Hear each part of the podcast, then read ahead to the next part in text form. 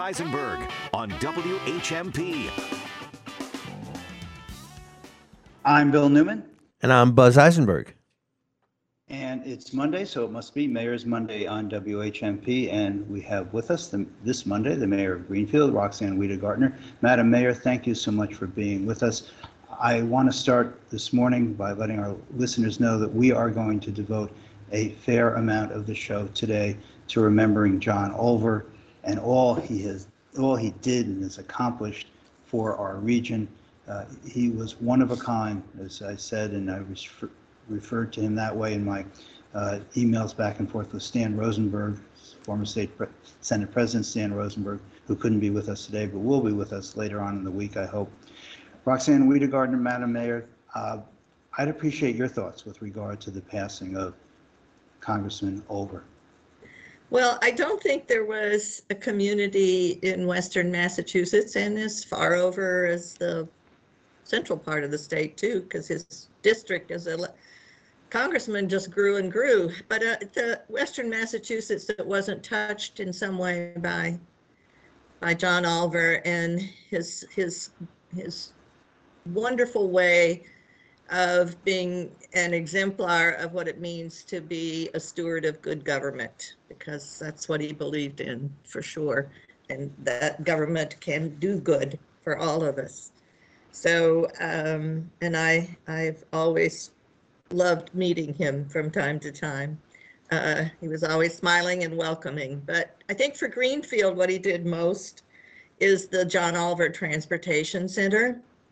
And uh, in true John Olver fashion, I was chair of the planning board when at the 11th hour, they brought over the site plan for us to see. I mean, 11th hour, it was like five o'clock before a six o'clock meeting. And uh, it was, oops, John forgot that he needs to run this by the planning board, which he didn't really need to do, but he did anyway. So anyway, um, I got first peek at the ce- center and it's just wonderful that we have it. It's so important to Greenfield. Um, the, the train stops here on the way to New York City and on the way to Montreal. We are looking forward to getting the east-west rail so that we can get that train coming through here and, and going on to Boston. Um, not directly from here, of course. It'll go down the valley and then over. But, um, that is, uh, that's going to be key, I think, to economic development for all of Western Massachusetts. And uh, I think it's something that John Olver would be, if he were in Congress today, would be making sure um, that we got all the resources that we need and that the state, um, people at the state also knew how important it was to this region. We are speaking with the mayor of Greenfield, Roxanne Wedegartner, about John Olver and his passing. Of course, he passed last Thursday at the age of 86. He had retired from Congress in 2012 after spending 20 years, 21 years as a congressional representative from Western Massachusetts, and prior to that, over 20 years as a state senator and uh, state representative for a few years as well. Uh, Madam Mayor, uh, we should let you know too that we are going to have some of uh, John Olver's former staff members, including uh, the former mayor of Northampton, Mayor David Narkewicz, and former Great. representative, longtime rep- Ellen Story. So uh, we will fill in more and talk more about John later in the show. While we have you, while we have you, we have uh, pressed you on the show in uh, recent appearances here about what is happening with the Greenfield Police. Since we have you today, I'd like you, if you could bring us up to date. What is the status with regard to the Greenfield Police and coverage in the 11 PM to 7 AM time period? Well, you, I don't know if we've talked about this, but we did receive a Department of Justice COPS grant uh, specifically for hiring. Oh, there's my dear friend Ellen Story. Hello there. Good morning. So um, anyway, uh, we got the COPS grant and uh, that will allow us to hire three new officers. So, and the city council um, last, well, their last meeting, couple of weeks ago, uh, accepted the grant. They didn't really need to, but because it obligates us, it's a grant that will cover uh, the salaries for the next three years. And on the fourth year, the city of Greenfield is obligated to pick up those salaries. So we had the council at least review it and accept it because even though most of them will not be around in four years, they are obligating finances going forward. So it's a little bit of, you know, wonkiness, right, David, in the city, in city government. So um, with that, we'll be able to hire three new officers. That hiring process is beginning. Um, I've heard from the chief that we have some great applicants. Um, a, a couple women, uh, people of color. We just have a broad section of applicants, so we're looking forward to to seeing that happen. In the meantime, So- we've also um, started to rebuild our public safety commission after several resignations, um, primarily just due to personal circumstances. So uh, we have two new members, three new members on the Public Safety Commission, and we are looking for one more. Hopefully, we'll bring someone forward before too long uh, for the council to review and approve. And um, they are working with the chief on upgrading his um, and revising. He's already revised the promotions policy. It's sitting with the unions right now for their approval. So uh, he'll run it by the Public Safety Commission and they will discuss it and review it. And then, and then they're also starting to work on the hiring committee, so, So, our Madam- hiring so- process. So, Madam Mayor, I want to get onto one other topic before we let you go this morning. Sure, With regard to the coverage of Greenfield by the police in that 11 o'clock to 7 o'clock hour, Right. when last, when last we spoke, there was going to be three or four hours when there was not going to be coverage. Is that still the case? And when will that be remedied?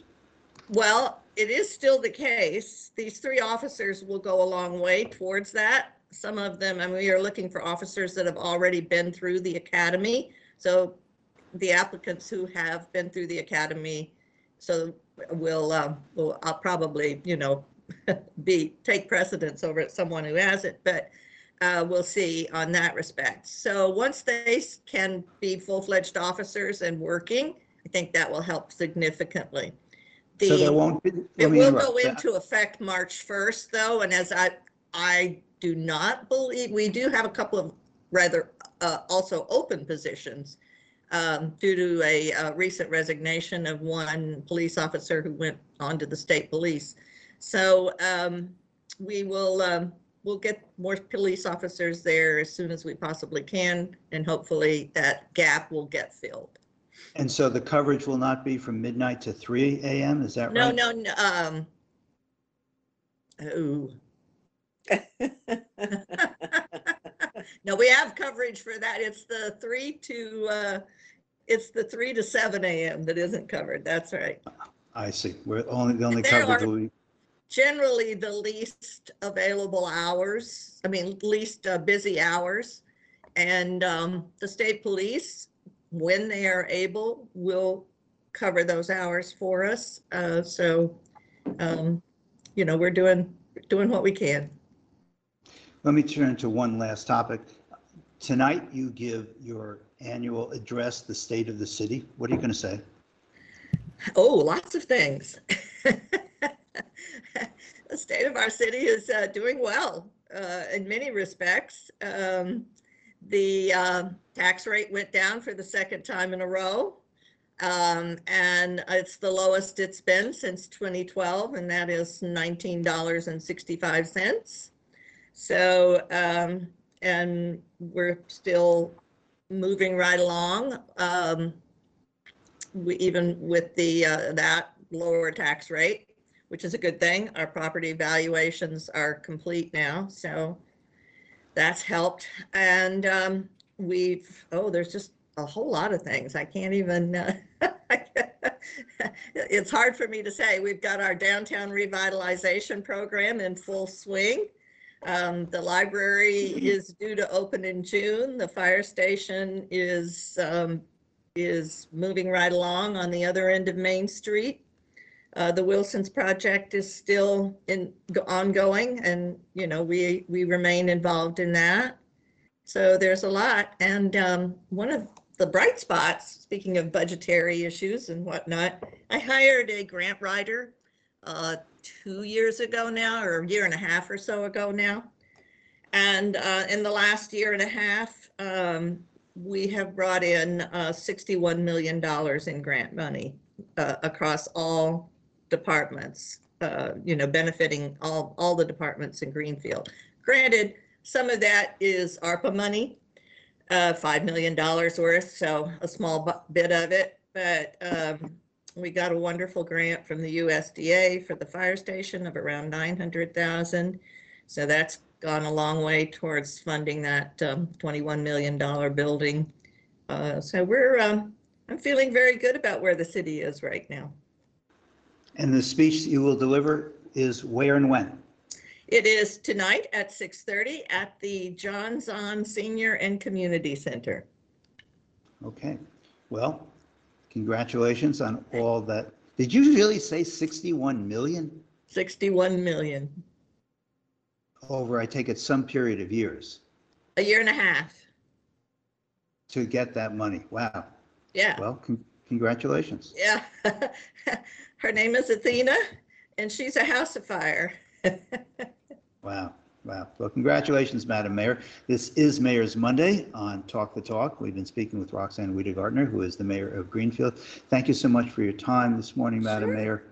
And thank you for sharing your memories and your thoughts with, about John Olver. We're going to take a quick break. When we're going to come back, we're going to talk to former State Representative Ellen Story and former Mayor David Narkewicz. And we will have other, other luminaries as well. We're going to remember John Olver. We'll Do I be get to right stay back. on for a little while? That's what I want. That's what I want. That's what I want. Yeah. More Talk the Talk with Bill Newman and Buzz Eisenberg coming up right here on WHMP. What are the things on the menu at Paul and Elizabeth's restaurant that were on the menu when Paul and Elizabeth's opened in 1978? There's fish and chips, which is tempura style fish and chips with an ultra light batter. There's those enormous whole wheat rolls. There's Paul and Elizabeth's fish chowder, so rich and creamy it's kind of hard to believe it's dairy free. There are new things on the menu all the time at Paul and Elizabeth's, side by side with things that we never seem to tire of, like pie. That stabbing pain in your neck that keeps you up at night. Ugh. The creaking noise you hear while climbing the stairs. Well, if you ruled out that your neck pain isn't your partner, and the creaking noise isn't the stairs, and it's your knee, maybe it's time to make an appointment with the physical therapy team at New England Orthopedic Surgeons. And at New England Orthopedic Surgeons Physical Therapy, you don't have to be a patient to set up an appointment. Whatever you need, the physical therapist at New England Orthopedic Surgeons will work with your primary care doctor to ensure you're getting the exact treatment for your injury and severity of pain. Physical therapy can be a great option if surgery isn't. Call or go online to set up your appointment today at a location near you in Northampton, East Longmeadow, Springfield, Feeding Hills, or Ludlow and get physical with New England Orthopedic Surgeons Physical Therapy. My name is Jenny Papageorge. I'm the Director of Plan Giving at Cooley Dickinson Hospital. Having a strong community health system is vital to the health and well being of our community. At Cooley, we're grateful to the community that supports us through your kind words, generous gifts, and legacy plans. Without you, we wouldn't have a thriving community hospital that's here for you and the people you love.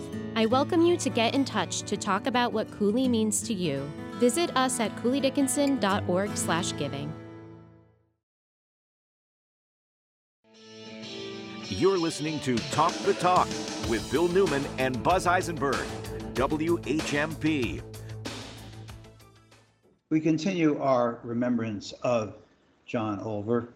Today's Daily Hampshire Gazette had his obituary. Let me read the first few sentences. A workhorse, a workhorse, not a show horse, is what John W. Olver's campaign called him in a phrase that closely matched his unflashy but solidly productive political career. Olver, who served both chambers of the Massachusetts legislature and in the U.S. House of Representatives for a total of 44 years, died on February 23, 2023, at age 86. at home in Amherst. Goes on to say, much admired by his constituents and colleagues for his intellect, broad vision, hard work, and attention to detail, Olver devoted himself to progressive causes and to supporting progressive candidates. We have with us two people who worked with and/or for John Olver, one the former mayor, longtime mayor of Northampton, David Narkewicz, the other former representative, longtime representative Ellen Story. Representative Story, let me start with you. Could you share with our listeners how you worked, how you knew John Olver, and what your memories are and what you think his lasting contributions have been? Oh, so many. He used to tease me and call me his granddaughter, even though uh, there was only five years difference in our ages, because he was first the state rep from Amherst, and then Jim Collins actually was there for a while, and then Stan Rosenberg, and then me. So he he, he talked about that succession and said that I I I was following in his footsteps. He one of the times that I especially remember him, we were speaking in Northampton to, in some big building on Center Street. I don't remember what the group was, but there was a panel of us and someone had told us that there were some dissenters on some issue in the back of the room and they were going to ask all kinds of um, nasty questions at the end. And so John, knowing that, just kept talking, just talked and talked slowly and deliberately in the the way only John could do and used up all the time. Well, So let me ask you about that. I want to, I Yes. want to ask you about that because John Olver could, I mean, we, we used to make fun of uh, Senator and then Representative Olver about how he could put an audience to sleep. Yes, He, he, he was, in fact, an extraordinarily competent, thorough, uh, Yes. knowledgeable, uh, detailed. The things that he went to work on legislatively, he knew up and down and backwards and sideways and forwards. And it was amazing what he knew about those issues he was involved with and the legislation he would be writing. But he was such a chemistry professor, which is what he was, and so not a politician. So how Yeah. did he suc- how did he succeed? I know we make kind of made fun about John's speeches, uh, kind of like the uh, Bill Clinton speech at the convention that was so famous for its length. But John could do that sort of thing, and people said, "Well, it's just John Olver, just who he is," and yet he got elected. He was famously popular in the district. yes. How? How? Given that lack of political acumen. I'm not sure that would have happened in every district in the country, but in in this district, in our district, people just loved him for that. That he he he was not a glad hander. He what you saw is what you got, and people trusted him to know exactly what he was talking about. They believed him and they were happy to let him be their leader and to follow him and vote for him time after time after time. Let me turn to David Narkewicz, who worked directly for uh, John John Olver. David Narkewicz, could you share with us? You're going to have to unmute for this. Could you share with us your memories? Tell- First, I think tell our listeners what your what your uh, position was on his staff, what your responsibilities were, and then share with us what you will, please, about uh, John Olver. Thanks, uh, thanks for having me on, um, Bill and Buzz, and thanks for doing this. Um, so I, well, first of all, I grew up in Franklin County, so um, John was my state senator pretty much all my life. So he was a fixture even when I was a kid, um, growing up in Franklin County. Um, but I got to, I, I got the honor of working for John in the early 1990s um, at, uh, as a member of his district office. I had uh, come back from Washington, D.C. I'd been uh, working on the Hill um, and moved back to the area and started working for John out at his Holyoke office. And uh, and what a, a you know sort of described it as a master class in terms of um, a public servant, uh, a policymaker, um, somebody who was a representative in just every sense of the word in terms of being present in his district. Um, and also, you know, I think you're alluding to it with your with your discussion of his speeches. He was sort of an anti-politician. I mean, he was, he was like an anti-politician. I mean, we would, you know, people would joke about him not being. He would he would laugh uproariously, but people would joke about him not being, you know, a blow dry politician. Um, and you know, if you knew John didn't have a lot of hair, so he just always found that comment hilarious. But um, you know, he didn't he didn't crave headlines. He didn't um, he wasn't the first one at the microphone. Um, he just you know used his methodical style and you know and he brought his his brain power. I mean he was a brilliant man. If you read his his you know obituary this morning i mean you know, graduated from high school young breezed through you know rpi tufts and mit in in quite short order to get his phd and then was teaching chemistry in his early 20s at umass. Um, so a brilliant a brilliant mind. And you know he cared deeply about these issues um, and he he just focused uh, on them and um, again just uh, if you look around the district as so many people have said um, you you see the impacts of John Olver's 44 years of service just about everywhere throughout the district. Um, I, I did kid him a lot as mayor because the only community that didn't get a multimodal center in the entire western and central Massachusetts was Northampton, um, because obviously uh, the GOP in their attempt to to finally get rid of John Olver, uh, you know, took Northampton out, famously took Northampton out of the district. Um, but it didn't matter. He still kept winning and winning and winning. Um, and I think it's important to point out, you know, he he won, he flipped two seats, not just one seat. He flipped a state senate seat uh, from Republican to Democrat, and then he went and flipped, you know, a seat in Congress that you know hadn't been uh, hadn't been held by a Democrat since the 1800s. Um, so he was sort of just again uh, iconoclastic that way. It, it made no sense, but as Ellen said, people loved him, and and also he was he was a progressive. He he really truly, you know, if you look at his voting record, I mean, he was an early supporter of of abortion rights, of um, marriage equality, of gay rights. I mean, he you know. uh, You know, long before it became fashionable, long before a lot of national politicians, you know, got the courage to to be on those the right side of those issues, he was always there. What was he like to work for? Um, uh, he was, you know, in some ways, he was probably one of the most challenging bosses I'd ever had um, because he he um, he he prepared. He really needed to have as much data and as much information. And so, as a staff person, you had to make sure that you know, uh, you know, I covered economic development issues in Hampshire and Franklin County, and so you really had to do your homework and because you knew the kind of information John was going to need and he would want. Um, and he would want it sometimes at all hours of the day and night. Uh, you know, it would not be uncommon for the phone to ring, you know, at 11 o'clock at night on a, on a weeknight. Um, and you'd hear the, the baritone voice, David. Um, and it would be John.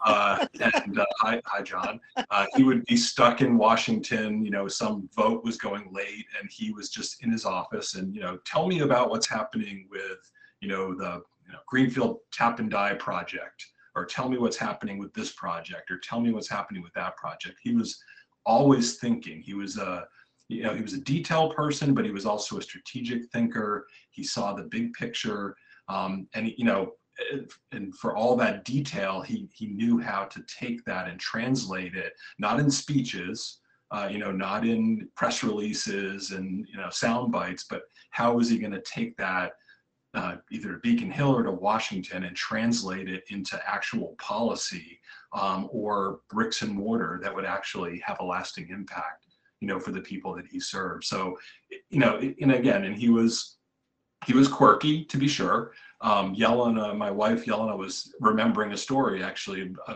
you know, when we were talking about him this weekend. I mean, you've read that he was an outdoorsman. He loved to garden. You know, he grew up on a farm in Pennsylvania, so he was, you know, he he loved the outdoors.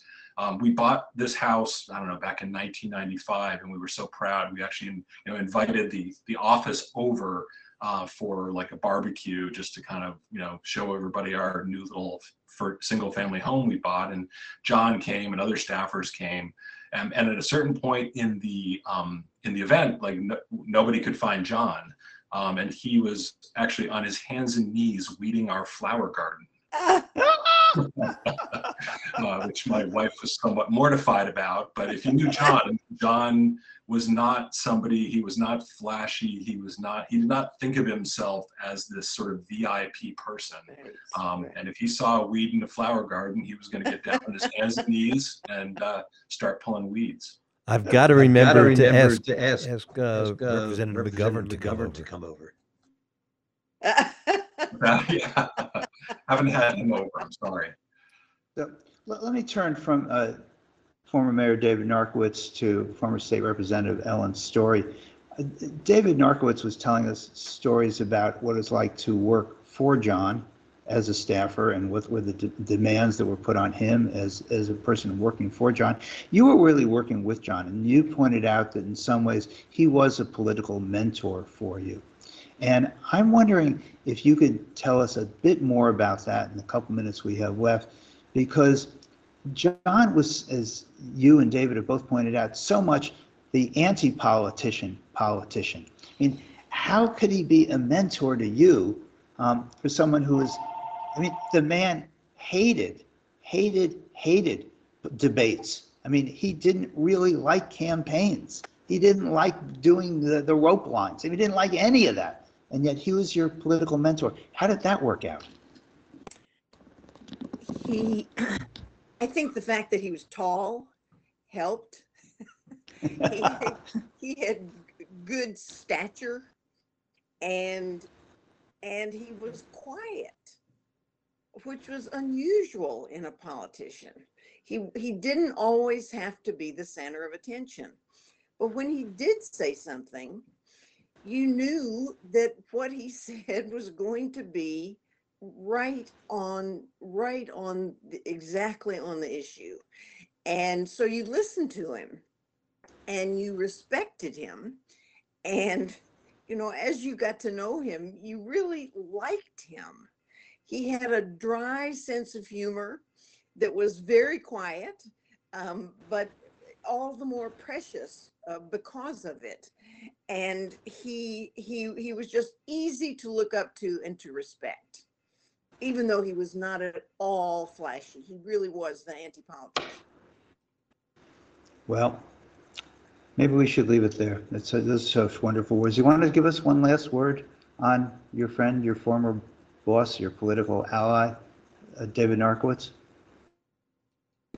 it's hard to really improve on that but again just want to say just what a legacy i mean spent more than more than half of his life serving in elected office and never lost sight of the people um, and the and the communities that sent him to represent them and spent pretty much every ounce of energy that he had uh, to improve their lives um, and to improve the the lives of the communities that they lived in uh, that was his sole mission and he uh, was always focused on that first and foremost. I'm going to leave it there. Former Mayor David Narkewicz, former Representative Ellen Story, thank you both so very much. Really, very moving, and we appreciate your time. We'll be right back more with Talk the Talk after this.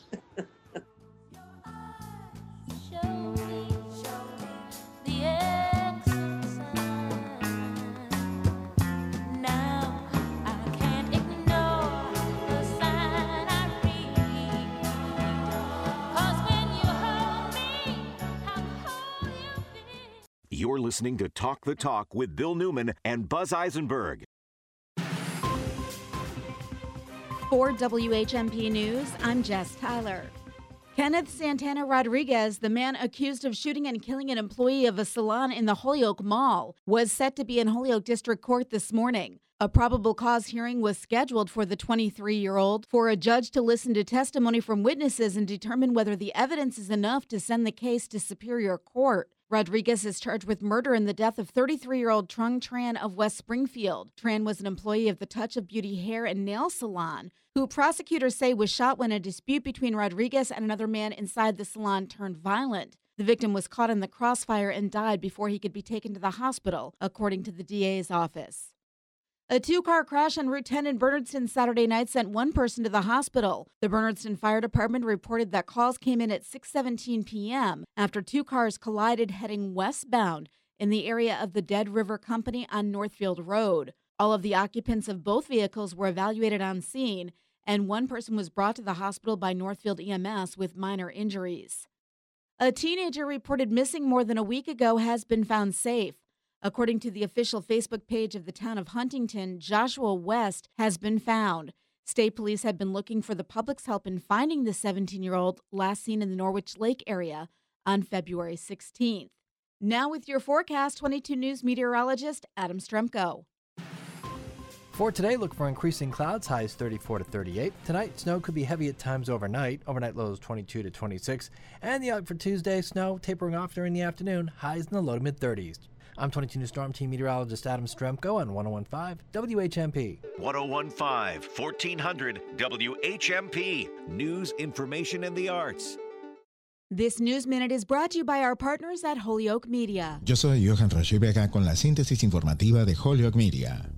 El presidente Joe Biden recorrió el centro de Kiev en una visita no anunciada el lunes y prometió apoyar a Ucrania todo el tiempo que sea necesario en un viaje programado para eclipsar al Kremlin antes del primer aniversario de la invasión de Rusia. Cuando el presidente ruso Vladimir Putin lanzó su invasión hace casi un año, pensó que Ucrania era débil y que Occidente estaba dividido. Pensó que podría sobrevivirnos, pero estaba completamente equivocado, dijo Biden. Los tanques rusos calcinados se alzan como símbolo del asalto fallido de Moscú a la capital al comienzo de su invasión que comenzó el 24 de febrero. Sus fuerzas alcanzaron rápidamente las murallas de Kiev solo para ser rechazadas por una resistencia inesperadamente feroz. Por su parte, Rusia dice que ha anexado casi una quinta parte de Ucrania, mientras que Occidente ha prometido decenas de miles de millones de dólares en ayuda militar a Kiev.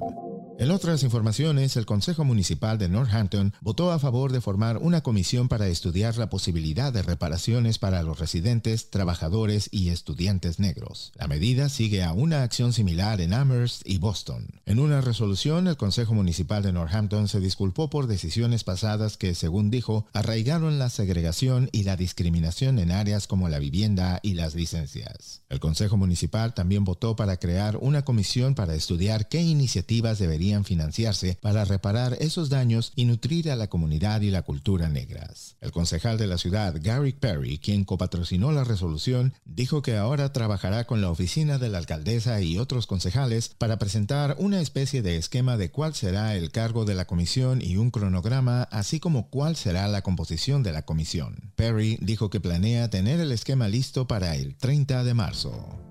Yo soy Johan Rashi Vega y esta fue la síntesis informativa de Holyoke Media a través de WHMP. This News Minute has been brought to you by our partners at Holyoke Media. Oh, newspapermen meet such interesting people. They wallow in corruption, crime, and gore. Ting-ling-ling, city desk. Pull the press, pull the press. Extra, extra, read all about it. This It's is Talk the meets Talk. test.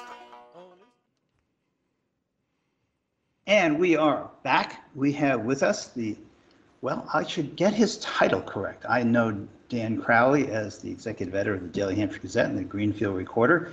I think it's executive editor of Newspapers of New England. Dan, I don't mean to blow the introduction, but let's, let's, since we're on with, with newspapers, let's start with accuracy. What's your real title? Well, you got the title right, but it's not of Newspapers of New England. It's uh, it's the those papers you mentioned in the Athol Daily News, Valley Advocate, and Amherst Bulletin.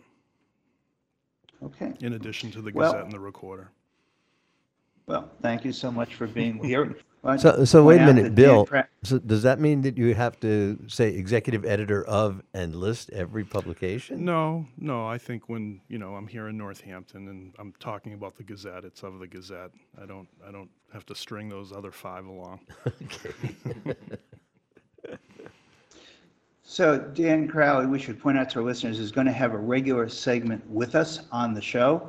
And this is not the day of the month, but we wanted to have him early on this month, and he will be with us once a month for a regular segment, which I think is really going to be interesting for our listeners and the readers of the Gazette and the Recorder as well. Uh, Dan Crowley, I want to spend some time talking to you, and we want to spend some time talking to you today about John Olver. We should note that coming up in the 10 o'clock hour, for those listening in the morning, we will be speaking with Representative Natalie who- another staffer for Congressman John Olver. Uh, Those who are listening in the afternoon will have already heard that after that interview with Natalie Blais. But again, coming up at the 10 o'clock hour, we will be speaking with Representative Blais. Um, I'd like to ask you a lo- number of questions about covering uh, the congressman. But first, I'd like to ask you about something that really is roiling the media. Um, happens uh, when cartoons become front and center. And there is a big story about Dilbert and Scott Adams, the creator of Dilbert. Uh, Dilbert is a cartoon I have always enjoyed. He's Dilbert spends his time harpooning corporate America and the uptight uh, conformity of that uh, world. And yet, and I would have said if you'd asked me, was the creator of Dilbert some kind of liberal or progressive? I'd say, of course he is. He has to be. Well, it turns out he's a Trump supporter and a big supporter of Trump. And he made a series of racist comments in an interview recently that have gone viral. Uh, a number of newspapers have dropped Dilbert, the cartoon, and uh, he's been in the Gazette. He, well, the cartoon has been in the Gazette for as long as I can remember. And I'm wondering whether this is an issue that is on your desk this morning. So, Dan Crowley, sorry to start with a controversial, difficult issue, but there it is. So I thought I'd ask. Well, we have had a conversation about this uh, really beginning yesterday. Um, and um, we, we are dropping that comic. Uh, and that'll, that'll be effective, I'm pretty sure, tomorrow. Um, so, um, you know, we, we're aware of what's going on. We're not, f- we're not following the lead of any newspapers. We're having our own internal discussion about it. And, and um, you know, it's not the first time that I've had to deal with uh, an issue with Dilbert. Uh, Hmm. Last year, we had a, a another with some readers that weren't happy about one of the comic strips. I had uh, we get this comic. Uh, it's it's syndicated. It's part of a pre-built comics page. It, it wasn't that easy on a Sunday to be dealing with a company in the Midwest and getting a, a comic strip that's embedded in a PDF page uh, uh, off there. So um, we are. Um, it wasn't a. It wasn't a uh, difficult decision.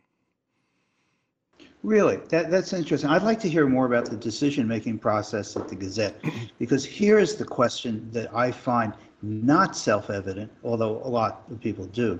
But here's the question. What he does, what this cartoonist, what Scott Adams does in the strip is not objectionable. I don't think. He didn't do, what, what has caused this uproar is nothing that happened in the strip itself. It's what he said and apparently what he believes. So if the strip is not objectionable, why pull him?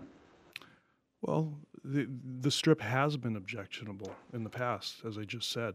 Um, and do we need to wait for a third time now, whether it's in the comic strip or something that he's doing on, you know, uh, espousing racist views online? Uh, Do we want to wait for a third time to have this this flare up again? And I think, um, you know, what that creator stated is not something that's in line with our values at the newspaper and uh, it's something people pay attention to. I mean, I've heard I've heard from a number of uh, of readers in the last uh, 24, 48 hours about it, um, and um, I think the, the yes to answer your other question, what's in the comic strip today? It's about an office worker that has a career, uh, a dream of being an internet guru.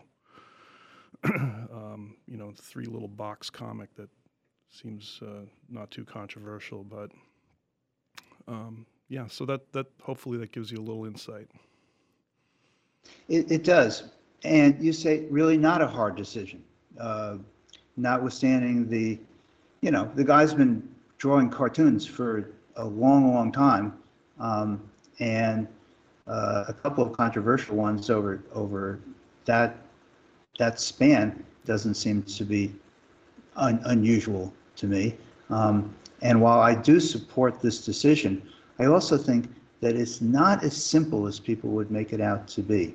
Um, uh, and I'm wondering if you, there are any big picture uh, issues that came up in this discussion at the Gazette that you might want to share with us. Well, I think there's going to be a lot of perspectives um, out there as, as we see with anything. Um, but like I said, I think the statements that that that, the, that Scott Adams made um, are just um, way out of line with what we, you know, like I said, the values of our of our paper, and and um, it's not something we really need to support.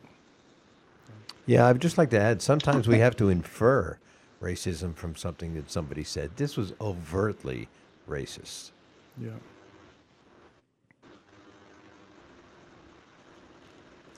So that is true. Yeah, so we are um, we are figuring out a plan B with that that section of the comics right now. Oh, so right, right. So what's going to be in the space? that, that's the next breaking news. Can you break that news right here and no, now, I, Dan I Crowley? can't. We're trying to. We're, we're we're working on that. We're working on that. So. Okay, fair enough.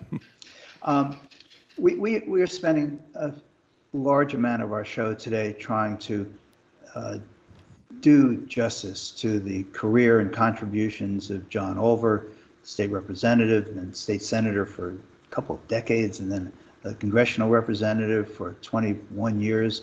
Uh, There was a, uh, I thought, a very moving uh, obituary in today's Daily Hampshire Gazette. Uh, His, his passing has been front page news across the region, which I think is appropriate and certainly well justified by his contributions. I'm wondering if you could share with us what it was like for you, who've had many positions at the Gazette, uh, in terms of covering Congressman Olver, who is who is remembered correctly as someone who didn't put out a lot of press releases, didn't show up to make a lot of speeches, didn't do all the things that politicians do all the time to bring attention to themselves. And I'm wondering from a newspaper's point of view, what do you do with a what do you do with a politician who's such a non-politician like that? Well, I yeah. The, based on what you said, he he made us work sometimes to to you know get what we could from him. Um, but I I used to cover. I started covering the Easthampton area, and his district um, was was was there at the time, um, and I think Holyoke. Um, but uh, I remember the first time I met him, I was uh, out at a fall festival that they used to have in the city, and the first thing that I remember of of uh, meeting uh, Mr. Olver was how how tall he was. that was that was the biggest thing, and he was walking around, and I and I at first I said, well, because I, hadn't really met him, and I I said, who's that guy? He's walking around shaking everybody's hands, talking to everybody. Everybody's kind of knows who he is, and then I, I learned who it was pretty quickly. Um, and um, I think my my impressions uh, of working, you know, with Mr. Olver over the years is he was very, um, always very thorough, very thoughtful. Um, uh, I, I got the impression he was a very cerebral person, and um, and you know, if you look at the story that uh, Scott Merzbach did, I think over the weekend, and then even the, the very comprehensive obituary today, just his impact in so many areas uh, here is pretty significant. Um, whether it's transportation or the environment, um, some of these long-lasting um, institutions like the, the transit authorities and the uh, agricultural preservation restriction program.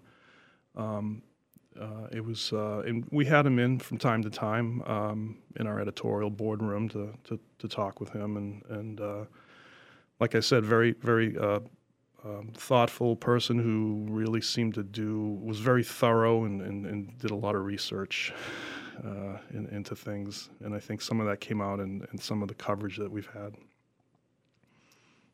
Well, I- We're going to take a break in a minute, but I have one last question on this side of the break.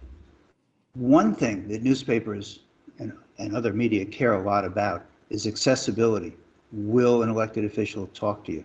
Did John Olver have that as part of his repertoire? That he would be available to you? Well, we, we um, they all have their different styles, the congressman, and I think, uh, you know, whether it's I want to talk to you about this issue or I or I don't, or uh, I'm happy to talk about this. Maybe they're a little bit more accessible, um, and uh, or I don't want to, and and and they're not. Um, but some some will have uh, more communication with staffers um, where and others will, um, you know, um, uh, Mr. McGovern is someone that is pretty um, uh, happy to get on a phone with a reporter uh, a lot of the time and, and stuff. And I think, um, you know, Mr. Olver just had his own style of dealing with the news media. I think uh, I thought I read somewhere he's a bit media shy, um, but um, yeah, it's uh, you, you you you can't expect everybody to be the same and, and react the same and respond the same way. We are speaking with Dan Crowley, who is the executive editor of the Daily Hampshire Gazette, the Greenfield Recorder. We're going to take a quick break. We'll be back more thoughts about the passing of John Olver after this. There are places I remember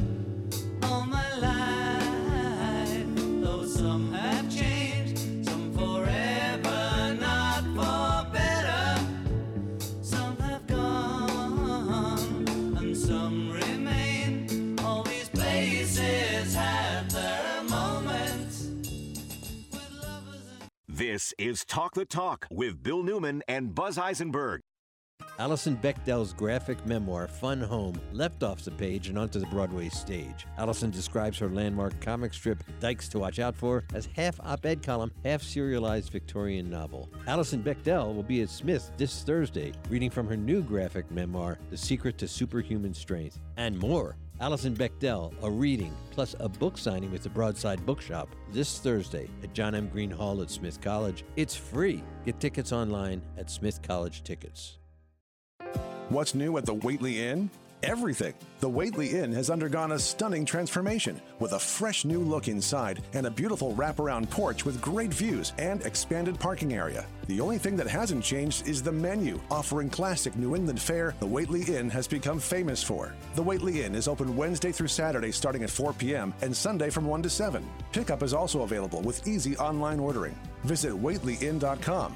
Eat greatly at the Whately. Push! Push! Come on! One more! Let's go! Go! Go! Is this your idea of personal training? If so, you've got it all wrong. Or perhaps we've got it all right at Fitness Together, where we meet you where you are to get you where you want to be. Fitness Together trainers help you reach your goal at any fitness level, even despite ailments and physical limitations. So don't let a misconception keep you from having the energy to do what you love. Learn how you can get it together at Fitness Together Amherst or Northampton. Cheddar. It's not just a cheese, it's a place. It all started in the 12th century in the caves of the English village of Cheddar. In the caves, the temperature and humidity made it the perfect place to mature a cheese. Imagine having to go spelunking for cheddar. Now, it's easier. They still make cheddar in cheddar, but now they make it in Scotland, Ireland, California, Oregon, and Cummington. If you like cheddar, you better get a cheddar at State Street in Northampton or Cooper's Corner in Florence. It's so much easier than cave digging. Oh, they've got cheddar from jolly old England, but they have natural cheddar with porter from Ireland. They've got cloth bound cheddar from Grace Hill in Cummington and award winning organic cheddar from Robinson Farm in Hardwick. Where better to get a cheddar made right here in Western Mass than right here in Western Mass at State Street in Coopers, your cheddar headquarters. But enough with the cheesy puns. You deserve cheddar than that. Don't go all the way to Cheddar, England to get a cheddar. Get your cheddar at State Street in Northampton and Cooper's in Florence. When it's happening here in the Valley, we're talking about it. hearing the verdict and hearing the words racial animus were extremely painful for certainly for myself and for the women and men of the Greenfield Police Department who really do go to work every day to serve. the people of Greenfield. 1015, 1400, and 1240. We are the Valley. We are WHMP. You're listening to Talk the Talk with Bill Newman and Buzz Eisenberg. WHMP.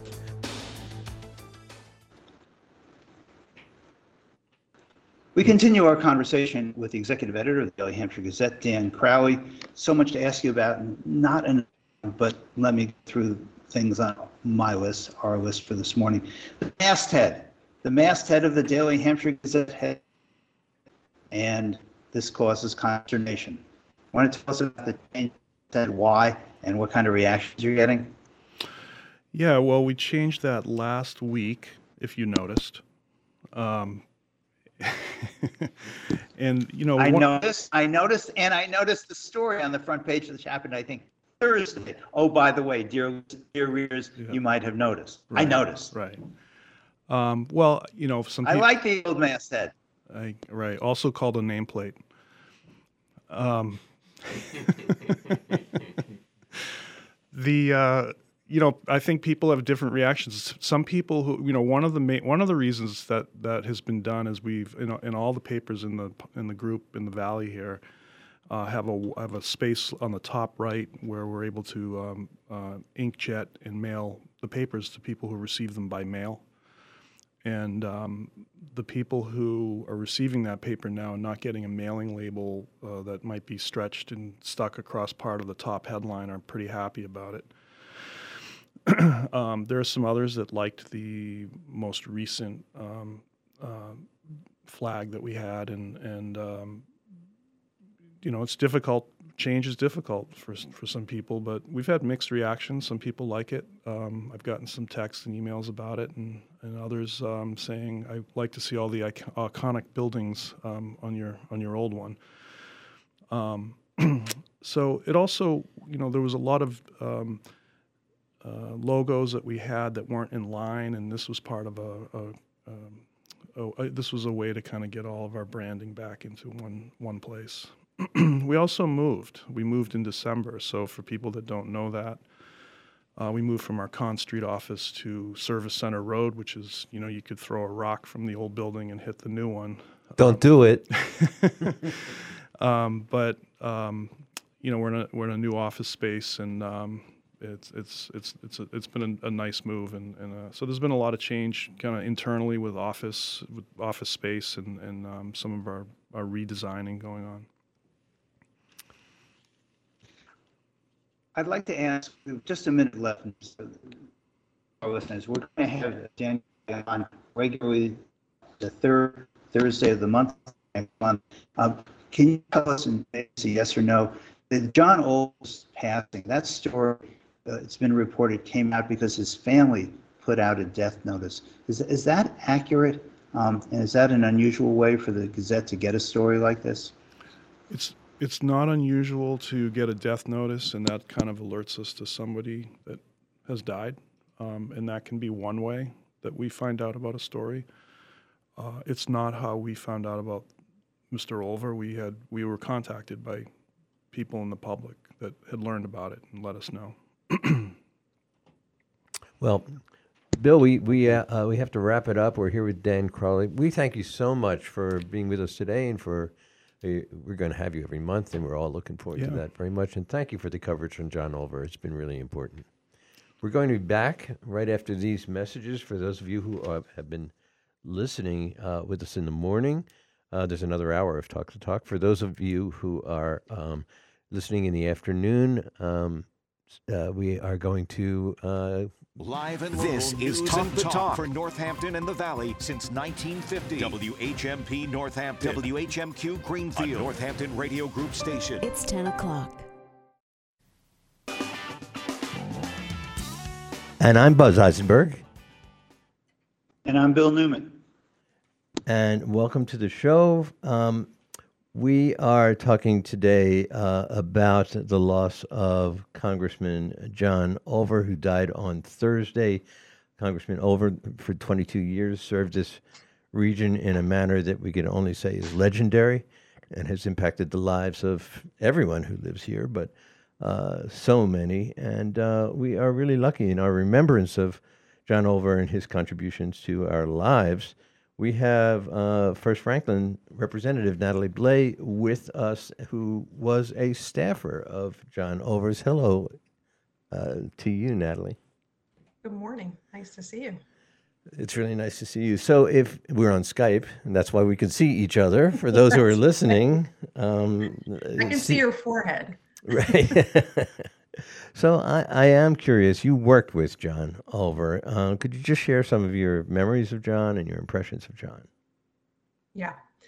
Uh, so I, when I moved to Massachusetts, I didn't actually have a job. We moved here because of my husband's work, and um, that was back in 2005. And I was lucky enough to be hired by John as as a staffer, and worked uh, for him until he retired in 2012 when I was picked up by Congressman Jim McGovern. And you know, John Olver was just one. He had such tremendous integrity he was one of the smartest people I have ever met in my entire life. And, you know, staffers, he really pushed us pretty hard. He expected us to know as much as he did about any given topic. And as smart as he was, that was a pretty uh, tall order. I people, I think uh, people people probably remember that he got his doctorate from MIT in chemistry, a language I don't speak. Nor do I. Yeah, I, re- I was remember I was talking with uh, John Dajowski the other day, and I was talking about this spreadsheet that I had pulled together for John, and you know, it was maybe ten columns, you know, wide and hundred, uh, maybe a hundred rows long, and I, you know, I put it in front of him, and he turns to me and he says, "Natalie, this this isn't right. This doesn't add up." I'm like, "What are you talking about? It's an Excel. It's a formula. Of course, it, of course, it's right." And he said, I want you to go back and, and run it again. And sure enough, there was a, there was something wrong with the formula and the entire spreadsheet was incorrect. And he just did it in his head and he did it all the time. Yikes! Challenging for you as a staffer. Yeah. Yeah, Yes. you. I think that you worked particularly on economic development when you were working with John Olver, right? So, what were you doing, um, and what was he doing as a result of your preparatory work?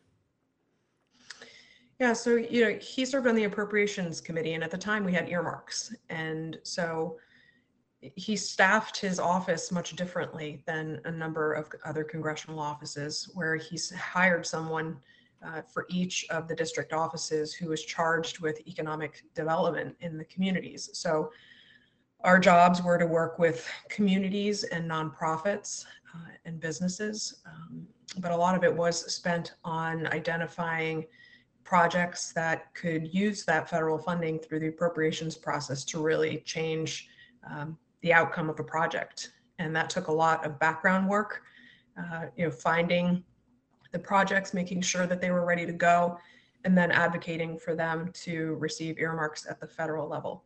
And it didn't stop there. You know, after that, we had to make sure that the funding got to where it was supposed to go and ensure that the project happened it was one of the most extraordinary things about John is that he really saw himself as a steward of taxpayer dollars. And if he, as an appropriator, was going to send money to any particular project, he wanted to make sure that those dollars were well spent. Yeah, it's funny. Mayor Roxanne Wedegartner of uh, Greenfield this morning, uh, she talked about how he was a steward of good government. I had to smile when I read uh, in the Daily Hampshire Gazette there was an article in which you were you were describing these huge maps in the transportation arena. Could you tell us about those maps? Yeah, we, you know, we went, eh, we met regularly with Mass Highway and in District Two, you know, I'll never forget, you know, if we were going in to meet with Al Stegemann at the time, John Olver expected there to be maps and not just maps printed on eight and a half by 11 sheets of paper or even 11 by 14. Like he wanted the maps that took up the entire conference room table uh, so that he could take a look at how the project was being designed. And um, God bless Al. He he walked John through all of those those maps, and the in the Gazette, I was quoted about us being in a car when we were doing the um, the Knowledge Corridor project along the Connecticut River line. We were in a high rail vehicle uh, that can travel on roadways and railways, And you know, he was sitting in the passenger seat in the front of this high rail vehicle with a map that was spread out across the entire dashboard uh, because he wanted to understand the curvature of the line. He wanted to know um, what the angles were, how steep the ro- railway was, where the crossings were. He really needed to know everything about it. Natalie Blais, I'd, li- can you hear me okay? I hope. Am I breaking up? I'm afraid you're breaking up. Um, yeah, Bill. Try one more time? Oh, try one more time. All right, one more time. So Representative Blais, here, here's what I'd like to know about uh, John Olver. And I remember distinctly one Saturday morning being at a Democratic city committee in Northampton, and John Olver was the featured speaker, and there were people saying, "We're never going to get out of here. We're just, just going to go on forever." I mean, um, and there's a lot of discussion about John, and we've had this morning about it. He's a non-politician politician. And that, that is, I think, unquestionably true. What I'd love to understand more is how John moved from being a chemistry professor, um, you know, which is sort of this course you say, oh my God, I'll never understand any of this, um, to someone who was a really consummate, uh, not a politician, but really a consummate pub- public policy person. Uh, how did he make that transition? Why did he do that? Hmm. It's a great question. And, and how, you know, how did he do that? Um, you know, for him, I think he was able to get the respect not only of his constituents, but his colleagues because he did put so much into it and it was never about him.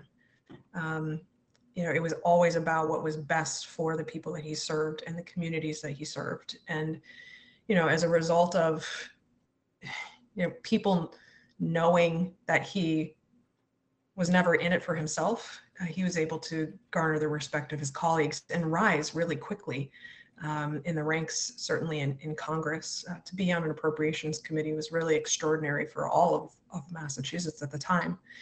Um, but yeah, he didn't, he never wanted to be in front of the press. He never wanted to be in the spotlight. And um, he was deeply respected by so many people for just wanting to do the right thing. Um, Representative Natalie Blais, I want to turn our attention, it's a, in a couple minutes that we have before we take a break, um, to there are new committee assignments that uh, are happening in the legislature. Can you tell us what your assignments are and how you feel about them? Yeah, and yeah, I was actually able to tell John about these uh, in a couple a couple of days before he passed away. And you know, I I led with the fact that I'm remaining on the transportation committee, which was a deep passion of his, and he seemed pretty impressed by that. When I told him I was staying on Ways and Means, he didn't he wasn't quite as impressed with the Ways and Means committee.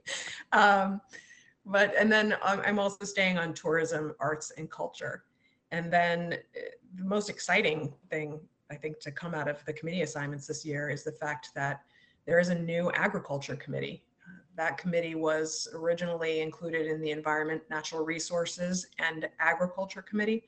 Uh, This session, it's been peeled off, and I think it's a real testament to um, how much we've been able to elevate food security issues and agriculture and the importance of, of our farms here in Massachusetts.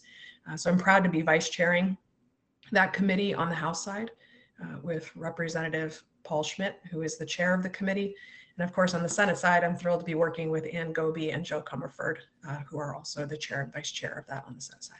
Well, it's really exciting. Um, I really want to thank you for um, taking the time this morning to help in our remembrance of John Olver, who uh, we're not just mourning him, we are celebrating not only his life, but the impact that he had on so many. I know that you work really hard to impact your constituents in the same way that John uh, successfully did for his. So thank you so much, Representative Natalie Blais. We're going to take a break. When we come back, there's a really interesting and important book by Josh Mensch uh, called the, Na- the Nazi Conspiracy The Secret Plot to Kill Roosevelt, Stalin, and Churchill. We'll be back with author Josh Mensch right after these messages.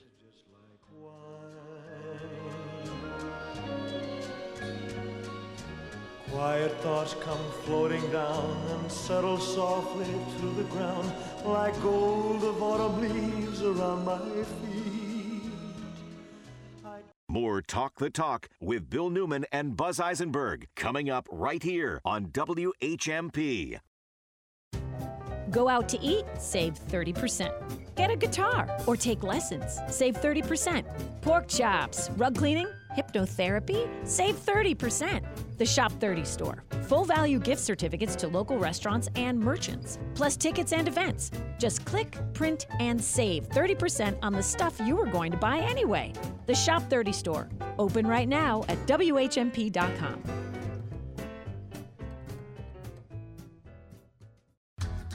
Looking for the perfect place to watch the game? Hi, I'm Caleb Hiliadis, head brewer of Amherst Brewing. Make the Hangar Pub and Grill your go to spot to catch all the action this season. Our famous wings come with your choice of 26 flavors, and with 25 years of beer making experience, there's an Amherst Brewing beer for every drinker. Now that's a winning combo. Join us for weekly trivia nights in Amherst, Westfield, Agawam, South Hadley, and Greenfield. Visit hangarpub.com for more of what we have cooking and brewing today. Some people know how to prepare seafood. Seafood's delicate, you don't want a heavy hand.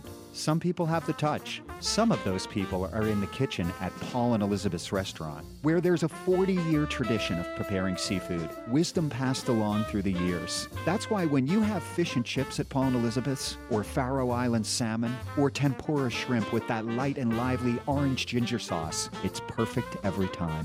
Fresh seafood, Paul and Elizabeth's, inside Thornes in downtown Northampton. On Tuesday, March 21st, Junior Achievement of Western Massachusetts invites you to attend our annual Celebrity Bartender event from 5 to 8 p.m. at the Student Prince. This year's celebrity lineup includes Al Casper, Savage Arms, Amanda Garcia, Elms College, Brian Hauser, Balise Motor Group, Matt McGuire, TD Bank, Carla Casenzi, Tommy Carr Auto Group, Mayor Dominic Sarno, and Rock 102's own Steve Nagel. All are welcome as we raise support for JA's work inspiring youth to succeed in the Pioneer Valley since 19. 1919. You're listening to Talk the Talk with Bill Newman and Buzz Eisenberg, WHMP. And we are back. We are um, talking with author Josh Mensch, who wrote a book called The Nazi Conspiracy The Secret Plot to Kill Roosevelt, Stalin, and Churchill. Thanks so much for joining us, Josh Mensch. What was the plot? well, it's a pleasure to be here and to talk about this book. Uh, so, uh, this book uh, called The Nazi Conspiracy, which I wrote with uh, author Brad Meltzer, um, is about a conspiracy in the middle of World War II in 1943 um, to potentially, uh, on the part of the Nazis, to assassinate uh, Franklin Roosevelt, um, Winston Churchill, and Joseph Stalin um, known, also known as the Big Three, the Big Three Allied leaders, uh, in November of 1943 in Tehran, when these three leaders were meeting face to face for the first time uh, at a historic summit in Tehran, Iran. And uh, there, this plot, there have been stories and rumors about this plot for years and years. Uh, it's a subject of some controversy, uh, and there's a lot of kind of speculation and misinformation out there. And uh, we decided to really delve in and, and try to tell the story of this potential assassination plot.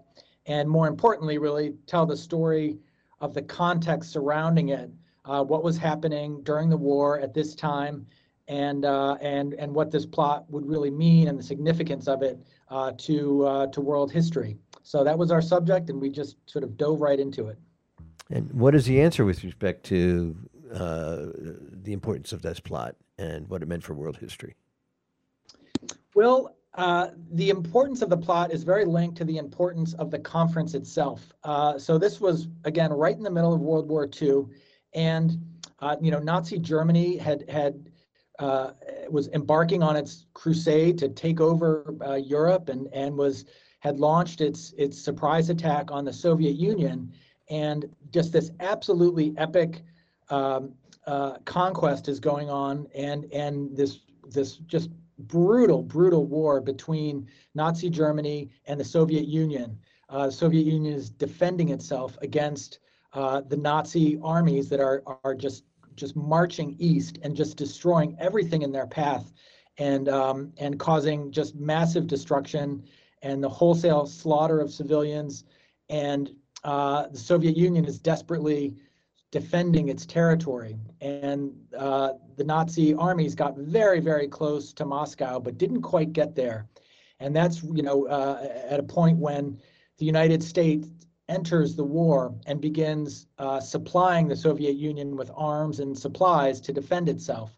So uh, the Soviet Union, the United States, and the United Kingdom form this very, very important but very fragile alliance against uh, the Axis powers, uh, Nazi Germany, and of course Imperial Japan. So the war is just absolutely in full swing. Um, uh, the level of destruction is massive. Uh, there's a feeling that the entire future of, of essentially the future of humanity is at stake. And it all depends on these leaders, the Allied leaders, forming a united front and coming up with a grand strategy to try to defeat Nazi Germany. And Roosevelt really believe that it was essential for the three leaders to meet in person. Um, that in order to truly formulate a plan and to uh, to show the world complete unity, that these three leaders had to get together and meet face to face and make some absolutely critical decisions about not just military strategy, but the sort of larger global strategy of the war. Um, and so for almost a year, uh, Roosevelt and his partner Churchill are trying to convince Joseph Stalin to meet. Um, and it becomes a really important goal of 1943, which again is this critical middle year of the war when um, the tide is starting to turn in the Allies' favor, but there's still a lot of fighting to do, and and the death camps are in full swing. Uh, the level of death and destruction happening on a daily basis is simply overwhelming. And so there's incredible time pressure to try to truly turn the tide of the war. And Roosevelt felt that this was absolutely crucial that these three leaders meet. Um, and so for months and months and months, they are embark on this plan to try to convince Stalin to meet. And then once once Stalin agrees to figure out where to meet, how to meet, when to meet. And it's an incredibly complicated endeavor because uh, the need for security at such a meeting is so intense and travel at that time you know it took two it took two weeks to, to cross the country to cross the world at that time. And so uh, uh, franklin roosevelt who's in a wheelchair um, is not it's not easy for him to travel. So the logistics are are incredibly complicated. Um, but they finally are able to arrange this meeting and of course, Nazi Germany is their intelligence services are trying to sniff out everything that's going on with the Allies.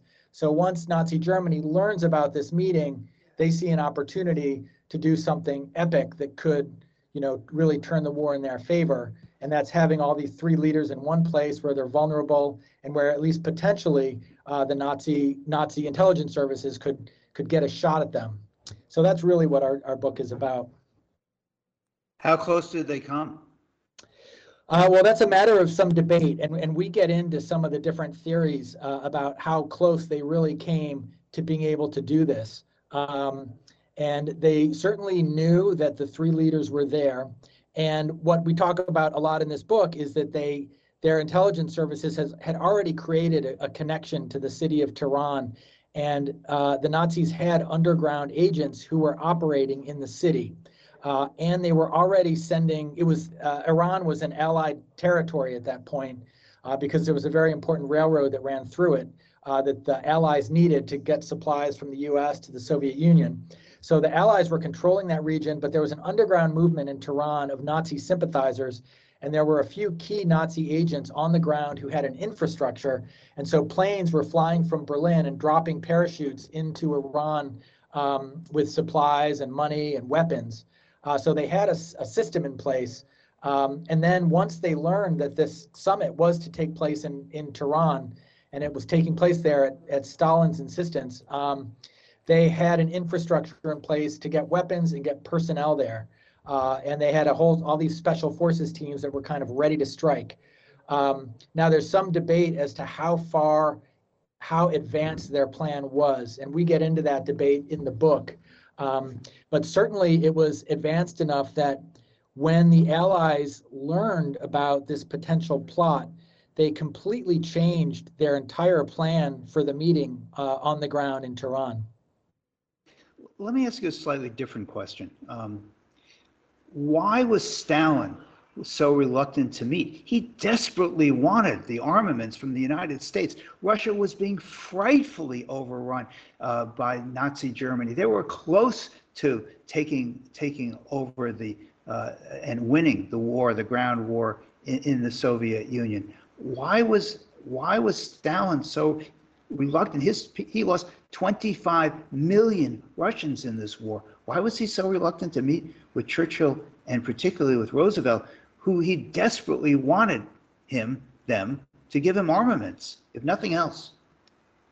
Yes, well, that's a great question, and and you're right. Uh, you know, one of the one of the key ideas and themes of this book is that World War II, the heart of the ground war, was in the Soviet Union, and I feel like uh, Americans learn a certain view of of the war that's very focused on where Americans were fighting, but the real war, the heart of it, was Nazi Germany uh, fighting the Soviet Union on Soviet soil. That's where the absolutely massive battles were taking place. That's where the loss of life was simply staggering.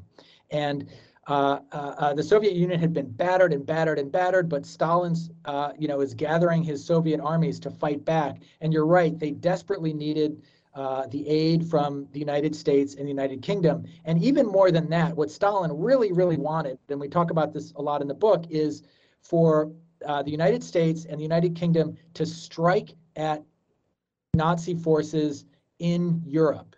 And they were reluctant to do that for a long, long time. Uh, the United States and the United Kingdom were fighting Italy. They were uh, in Northern Africa. And in Stalin's mind, this was just a big sideshow.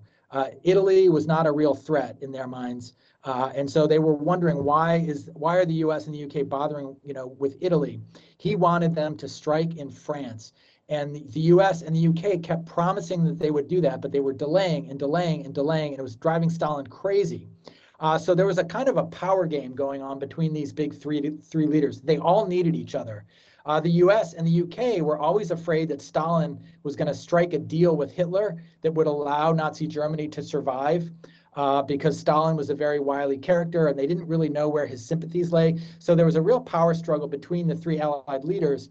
And Stalin part of it was that he was just playing his hand and he believed he, he had some leverage over the two of them and he was kind of um, using this potential meeting to try to get more out of them. He also simply didn't want to leave the soviet union. Uh, he didn't think a meeting in, in person was all that important. He didn't quite understand why and he really did not want to leave the soviet union but they could not do the meeting in the soviet union because it was important for the world to see them meeting in a neutral territory. So part of it was just he simply didn't want to leave. Um, and when he finally agreed to the meeting, it had to be in his neck of the woods. So Iran is very close to the Soviet Union. It's across the globe from the United States. So he sort of forced Roosevelt to travel all this way. Uh, but it is a little surprising because he needed, he wanted the U.S. and the U.K. to attack so badly, and it is a little puzzling why he played sort of played hard to get with this summit for so long. But that's what he did, and the Soviet and and Roosevelt ended up agreeing to so many concessions and it was all on Stalin's terms, this meeting. But it finally took place. They overcame all these obstacles. And at this meeting, at this summit, is where they finally came up with the plan to uh, embark on the attack into France, which we now know, you know, as the Normandy invasion. Uh, but it took this in-person summit to make that happen. And Churchill uh, had been very reluctant to do it for a long time, and it was at the summit that they finally pressed Churchill to agree to do it. So, Josh Mensch, you and and uh, Brad Meltzer, your co-author of the Nazi Conspiracy: The Secret Plot to Kill Roosevelt, Stalin, and Churchill. It sounds like there's an intense amount of research that you had to go through in order to write this book. So, where did you find your information? How did you research this book? Well, that's a great question. And you're right that the research, uh, I mean, World War II is such a vast, epic story. Of course, a million books have been written about it. Um, so there's certainly no shortage of information out there. But the challenge for us was both to dive into the specifics of this particular, you know, potential uh, plot, assassination plot, and everything that's out there, all the information you can find about that, which involved delving into all kinds of you know, uh, uh, intelligence documents in the in the UK, uh, Soviet files, uh, you know, Nazi Germany uh, uh, archives, as well as United States archives. And there's a lot of kind of complicated information out there about that that was very hard to weed through. A lot of misinformation. Uh, but also, we wanted to convey the bigger story of the war because that's really why this this plot matters. And so, we also wanted to give uh, viewers a global view of what was happening in the war and why the stakes were so high, and also uh, highlight uh, the, the the slaughter of civilians, the death camps, and all of that because that was so important too. So you add all that research together, and it was truly an epic undertaking uh, to tell this story. But that was also what made it so fun was the chance to learn so much. How long did it take you to write the book, to research and then write the book, Josh? Well, it's it's hard to say because you know the research starts early and there's you're kind of doing the research while working on other projects and then it picks up steam and then the research peaks and then you start writing and then there's more research to do during the writing. So it's hard to say when it starts and ends, but it was it was a multi-year project. And of course, you always just want to keep researching. There's always more to learn and you always feel like you want to add more and more and more and more and part of the struggle is to try to pare down some of the information. You're a historian you knew the story more or less before you started, at least in outline form. What was the thing that most struck you when you said to yourself, oh my God, I didn't know that. That really explains something to me. Was there such a moment for you? Well, you know, I, I alluded to it a little bit earlier. Um, I, I, mean, there's all the information we learned about this specific plot, but for me, uh, just uh, taking on the whole subject of World War II, I would say that the big theme for me was that our basic understanding of Americans uh, uh, of the war is a little bit off, uh, and that the scale of suffering and destruction and the slaughter of civilians and and just the sheer number of civilian casualties is just absolutely overwhelming. And of course, in the United States, you know, we valorize the soldiers who died on Normandy Beach, and rightfully so but that's just a tiny, tiny drop of the bucket in terms of this, just the entire populations that were wiped off the planet, the scale of, of, of the Nazi death program. Of course, that's well known, but it wasn't just the parts of it that we know. There was just the massive slaughter of civilians during the war.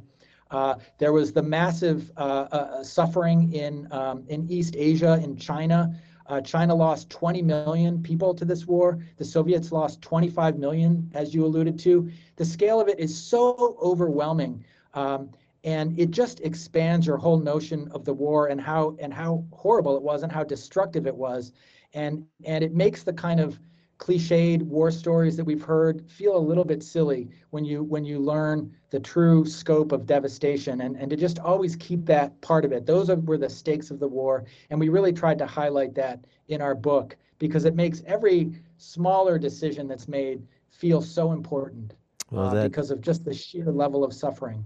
Yeah, I, uh, that's a an important place to, to leave it. Uh, we can only be happy that this plot uh, failed. Uh, history would have been a very different history had it been successful. Uh, Josh Mensch, uh, together with Brad Meltzer, have written the book The Nazi Conspiracy The Secret Plot to Kill Roosevelt, Stalin, and Churchill. Thank you so much for writing the book, and thank you for sharing uh, your views with us today. Thank you so much. It was a pleasure to talk to you. For us as well. We're going to take a break. We're going to be back in just a couple of minutes with Megan Zinn and the Writer's Block. She has a special guest today. We'll be right back. He had a boogie style that no one else could play. Was the top man at his craft. But then his number came up and he was gone with the draft. He's in the army now, a blowing reveille. He's the boogie woogie bugle boy of Company B. You're listening to Talk the Talk with Bill Newman and Buzz Eisenberg. For WHMP News, I'm Jess Tyler. Kenneth Santana Rodriguez, the man accused of shooting and killing an employee of a salon in the Holyoke Mall, was set to be in Holyoke District Court this morning. A probable cause hearing was scheduled for the 23 year old for a judge to listen to testimony from witnesses and determine whether the evidence is enough to send the case to Superior Court. Rodriguez is charged with murder in the death of 33 year old Trung Tran of West Springfield. Tran was an employee of the Touch of Beauty hair and nail salon, who prosecutors say was shot when a dispute between Rodriguez and another man inside the salon turned violent. The victim was caught in the crossfire and died before he could be taken to the hospital, according to the DA's office. A two car crash on Route 10 in Bernardston Saturday night sent one person to the hospital. The Bernardston Fire Department reported that calls came in at 6:17 p.m. after two cars collided heading westbound in the area of the Dead River Company on Northfield Road. All of the occupants of both vehicles were evaluated on scene, and one person was brought to the hospital by Northfield EMS with minor injuries. A teenager reported missing more than a week ago has been found safe. According to the official Facebook page of the town of Huntington, Joshua West has been found. State police have been looking for the public's help in finding the 17 year old last seen in the Norwich Lake area on February 16th. Now, with your forecast, 22 News meteorologist Adam Strzempko. For today, look for increasing clouds, highs 34 to 38. Tonight, snow could be heavy at times overnight, overnight lows 22 to 26. And the outlook for Tuesday, snow tapering off during the afternoon, highs in the low to mid 30s. I'm 22 News Storm Team meteorologist Adam Strzempko on 1015 WHMP. 1015, 1400 WHMP. News, information, and the arts. When you shop at River Valley Co op, you get the best local and organic produce, a butcher shop, wine and cheese shop, fresh seafood, and hundreds of bulk herbs, spices, and more. When you shop at River Valley Co op, you create hundreds of union jobs and generate over $7 million in purchases from local farms and businesses. River Valley Co op is your food hub, bringing you the best from around the valley and world while supporting your neighbors and local farmers. Shop River Valley Co op in Northampton and Easthampton today. River Valley Co-op. Are you an educator? Want to be more confident teaching about environmental issues? The Hitchcock Center for the Environment in Amherst offers hundreds of curriculum units, lesson plans, classroom activities, and professional development workshops for K 12 teachers. Come check us out. The Hitchcock Center, 845 West Street in Amherst. For more information, visit hitchcockcenter.org. Hopes for a better spring housing market have dimmed a bit as mortgage interest rates, which had moderated since the first of the year, have gone up again. The Mortgage Bankers Association reports the average 30 year rate jumped to 6.62%. Amazon and One Medical have officially joined forces to make it easier for consumers to access telemedicine. Telehealth services are available 24 7, and in person appointments are typically made for the same day or within one day. The annual fee is $144. The Federal Housing Administration has announced it is reducing mortgage insurance premiums paid by most people who buy a home with an FHA loan. The rate used to determine the premium is being reduced. Officials say it could save the average borrower around $800 a year. I'm Mark Huffman. Learn more at consumeraffairs.com. You're listening to Talk the Talk with Bill Newman and Buzz Eisenberg, WHMP. And welcome back to the show. I'm Buzz Eisenberg, and we are. This is Monday, and uh, Monday we have the, our weekly writers block segment with Megan Zinn. Megan, what do you have for us today? Well, my guest is writer Margot Douaihy, and I am very excited to have her here. Uh, Margot is a novelist, poet, and educator based in Northampton.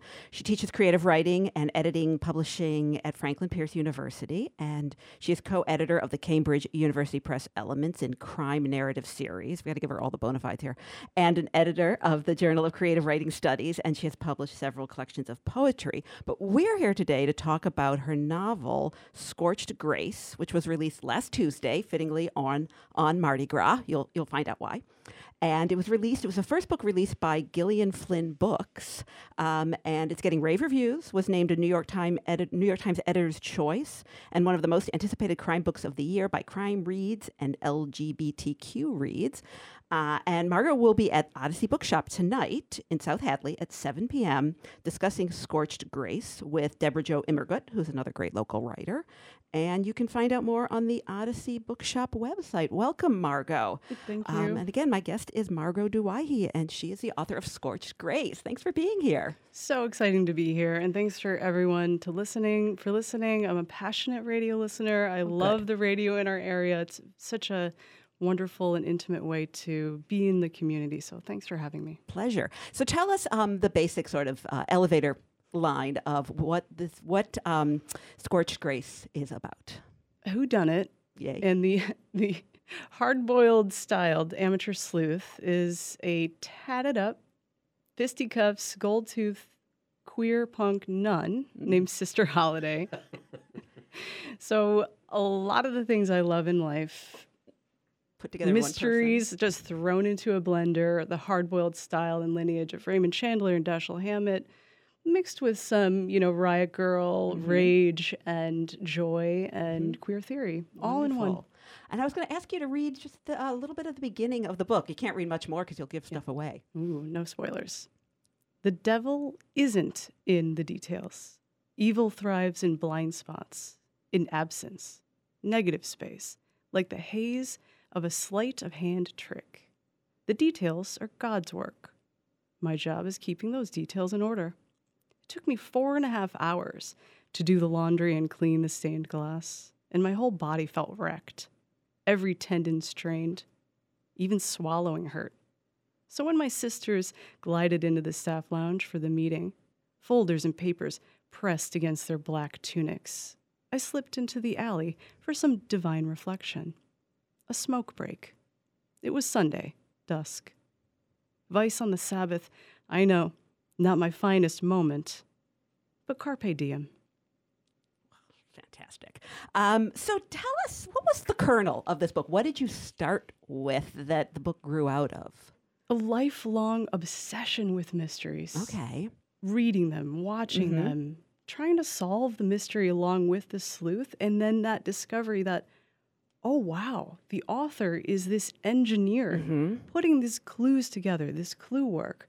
So you have both this immersive story experience where there is this propulsive, urgent need to figure something out, and yet time seems to slow, especially when there's a sense of place that's very present. Mhm. And when there are characters that you deeply want to understand, unpack, and almost solve the mystery of that Yeah. that mystery Mhm, solver. mhm. So there's just this nesting of mysteries. It's the it, a real fascinating experience as a reader, and writing has been a lifelong pursuit. Mostly starting with poetry. Started Mhm. writing poetry when I was 12. There's also a great overlap of poets who are crime writers. Edgar Allan Poe. Oh, of course. Actually, Arthur Conan Doyle, Mhm. Margaret Atwood, um, Chris Abani, Interesting. ton, you- Borges, you Mhm. know, who Wow. both write poetry and mysteries, and I was fascinated by that. Those riddles, s- deciphering codes and clues. So I thought, okay, let's let's do this, and I wanted to roll the dice with a really unique character Yeah, that you did that. Pushes and pushes against genre conventions as well as advances them Mhm. and pays homage Yes. to them. And the character herself loves P.I. Marlowe and Yeah. loves the classics as well as comments on them. So holding space for that dichotomy. Yeah, yeah. And how did how did she grow? How did Sister Holiday grow? What did she start with? The character herself. Yeah, the character herself. I went to Catholic school. Mm, okay. I grew up out. with with a very, uh, you know, quite religious family, and still are. And they, it's religion has brought a lot of comfort to many families of mem- many members of my family, of many people. And also, when I was coming of age, I was closeted. It wasn't a comfortable space for me to Mhm. be in, you know, service. So I did grow away from it, but it's still part of me. Yeah. So part of this this character is a, an exploration of queer futures where you can inhabit the life that you want to inhabit. You can be both unapologetically queer and and faithful if you so choose. It's Mhm. not my path in life. This is a fiction experience, but this is a very reparative, very celebratory book, as well as one exploring trauma, Yeah. resilience, challenges, overcoming those challenges. So there's, you know, that that interest though in a hard-boiled, gritty, raw voice Yeah. fueled that Sister Holiday character. Okay, all right. And um, so my guest is writer Margaret Douaihy, and I think we've got a question from Bill. I do. want- I'd like to know this. You talk about this experience. Was, did you know the plot writ large before you started writing, or did the plot change as you as you wrote? Great question. I think the the yes question is so appropriate, and the answer is yes and no.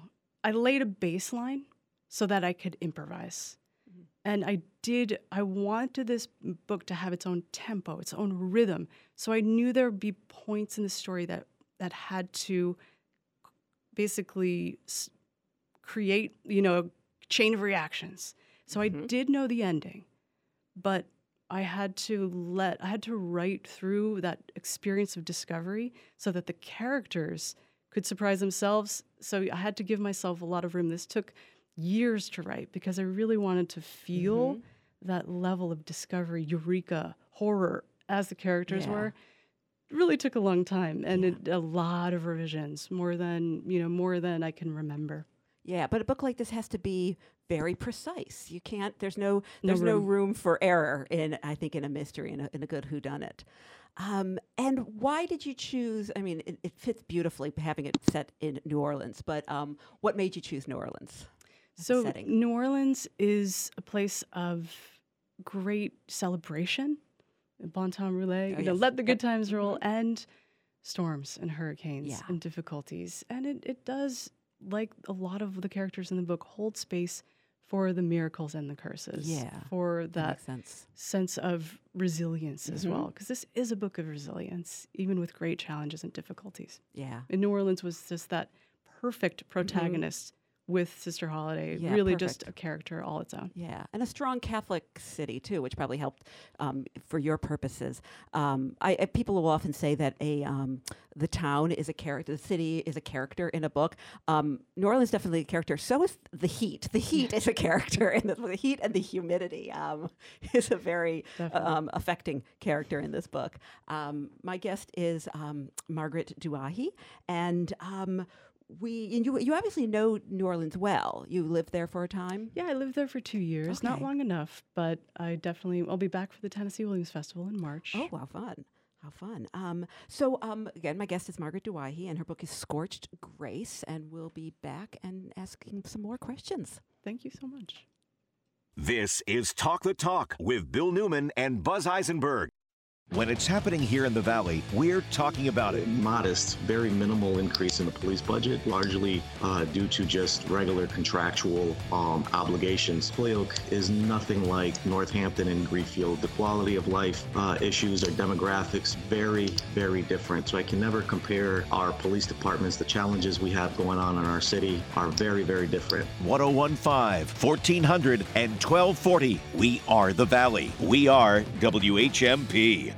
If your Spanish speaking employees spoke better English, would that be good for business? If your English speaking employees spoke a little Spanish, would that be good for business? The International Language Institute delivers workplace language training, improving communication among coworkers and with customers. You get financial assistance with the Massachusetts Workplace Training Express Fund. They cover 50 to 100% of the cost. So let's get going. Call or email the International Language Institute in downtown Northampton.